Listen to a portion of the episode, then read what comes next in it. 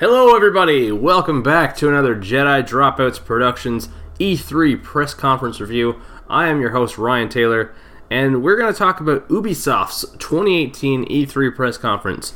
Now, I actually didn't get to watch this one live, things got in the way, I was a little busy, but I have gone back, I've watched all the trailers and announcements, and made sure I got every little thing that they included, which it wasn't a big list now, but we're going to run through everything Ubisoft did in their press conference yesterday. Let's see, starting right off, they jumped right into Just Dance 2019, surprise, surprise. They did a bit of a over-the-top dance number, including somebody in a panda suit. I don't know. This game's going to be out in October, and surprisingly, one of the consoles that's going to be released on is Nintendo Wii. Go figure. These aren't my kind of games. I'm not much of a dancer, but they have a fan base, you know? They serve a purpose, and they look very much the same. Now, after that, they got into the goods. They showed a cinematic trailer for Beyond Good and Evil 2, and this game looks good.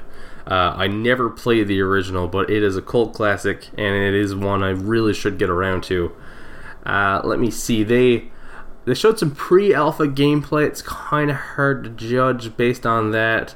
They did make some announcements, however. First off, Jade, the protagonist from the original Beyond Good and Evil, will appear in this game in some form. What that form is yet is not sure. We're not sure yet. You can play this game alone or co-op, interestingly enough, and Ubisoft are partnering with Hit Record, the company founded by Joseph Gordon-Levitt. That it's hard to explain. Hit Record. It's more of a community than anything of artists and writers and musicians, and basically it's all about collaboration and the creative process and so on. I've been following Hit Record for years, and the partnership is going to be based around creating artwork and music and so forth in the game. Now, what they didn't say during the press conference, which irritated some people, but of course JGL himself, he elaborated on this on Twitter afterwards. You will get paid for your contributions. If you contribute artwork to the game, you're going to get paid for it. It's not Ubisoft are just using people for free work. That looks fun. They actually had Joseph Gordon-Levitt on stage. I forgot to mention that. Which, I mean, he's always charming as hell. After that, they got into the newest in the Trials series, Trials Rising. I've never played a whole lot of these games. I know they are hard as shit. This is going to be out in February 2019, and I know a lot of people are really excited about these games. They're not like they don't have Halo or Naughty Dog level fan bases, but they have a fan base, and people do really enjoy them. So that's wonderful. The Division 2 is going to be getting 8-player raids and some 3 free DLC packs. Which is new information we learned. They showed off a little bit of that game. And then we got into Nintendo territory. Mario and Rabbids, or is it Mario Plus Rabbids? I'm not sure. Donkey Kong DLC is going to be released June 26th. They had a fun little musical number showing off the music for the DLC pack, which was pretty cool. I haven't played this. I haven't heard much about it, but from what I do hear, it is apparently a great game. I don't know. I don't know much about the Rabbids series. They look pretty fun, though. Then they showed off what looks to be the spiritual successor to Assassin's Creed 4 Black Flag, a wholly new original pirate franchise, Skull and Bones, which, given the timing, I mean, you kind of make some comparisons to Sea of Thieves, but this game looks great. I mean, the graphics are wonderful. honestly, I never played a lot of Assassin's Creed, but Black Flag was absolutely my favorite of what I played. I really did enjoy that game. So Ubisoft do have a knack for pirate combat. So this I mean, this could turn out to be a great game. I guess we'll find out. Then we got a little trailer, a little bit of gameplay of Transference. Transference? Yeah, sorry.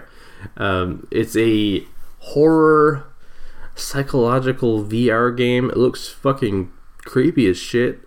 It's going to be out this fall. I don't know much about the developer behind this. I know Elijah Wood is involved in some way, and this game looks fucking terrifying. I kind of forgot about it altogether, so that could be interesting. We'll find out. Then we got Starlink Battle for Atlas. Now, I don't know much about this game. I know it involves using toys in some manner to play the game. I don't know.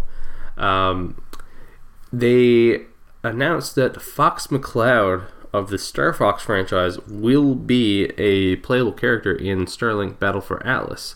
Which, I mean, for a game that doesn't have a huge name, this is going to bring some people in. And then, of course, they brought out Shigeru Miyamoto to accept a miniature of a ship from the game, and he's just such a charming gentleman. I really enjoy Miyamoto very much. This game is going to be out October 16th. Let's see.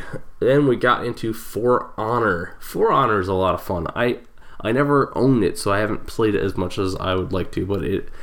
And that's mostly due to my internet connection not being the greatest here in Portobas. But For Honor is a fucking cool game. And they're getting a new mode called Breach, which is 4-player teams, 4-on-4 battle style. And a full-on DLC expansion called Marching Fire, which will have a whole new faction and 4 new fighters, as well as some more single-player content. That's great. I like that they're supporting this game. This could turn into a huge franchise for them, I think. And lastly, they closed on the one everyone's waiting for here, Assassin's Creed Odyssey. Now, the Assassin's Creed franchise has gotten a little saturated, if you will. I mean, they're putting out a game every single year, but Origins apparently was fantastic. I have not touched it. I know I have a lot of friends who swear by Origins being the revival of the franchise. And Odyssey looks to be maybe more of the same. It takes place hundreds of years before Origins. More of a, I don't know what you call it, I guess like a Roman look. I mean, I could be off by that, but the cool thing is they're adding, you're going to have a choice between playing as a male or female character, and they're adding dialogue options and romantic options, much in the line of more like a BioWare game, which is an interesting addition. I mean, I feel like they kind of had to switch things up a little bit just to keep the games fresh. That comes out October 5th. And that is everything that Ubisoft went into. Now, I'm not going to lie and say that these are the most interesting games, or that any of it is overly up my alley. However, as opposed to Square Enix yesterday, at least everything they did here was some sort of announcement. We got some sort of new information.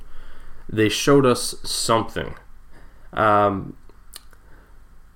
So I think this one edges that out, and I think it edges out. I think it has to edge out. No, I put this on about the same level as EA, because EA had the Star Wars and Anthem stuff. Yeah, I'm gonna put this on the same level as EA. It's about even. So I'm gonna score this on our patent pending good pizza scale. 5 out of 8 slices. I mean, it's again, it's not up my alley, but it is up somebody's alley, and they gave us information. They gave us some gameplay. They gave us...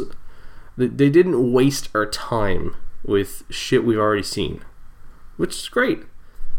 And I guess that is it for the Ubisoft review. Looking forward to... Well, I've already seen Sony. Gonna review that very shortly. Looking forward to Nintendo later today, and I'm sure we all are. And that is it. Thank you very much for listening. As always, you can find my other E3 press conference reviews, as well as episodes of our podcast, Jedi Dropouts and Final Form, over at www.jedidropouts.podbean.com, or wherever podcasts can be found. Make sure to follow us on social media, and tune in later on Twitter at ShenanaGandalf, where I'll be live tweeting the Nintendo E3 2018 press conference. Thanks again for listening, and I'll catch you next time.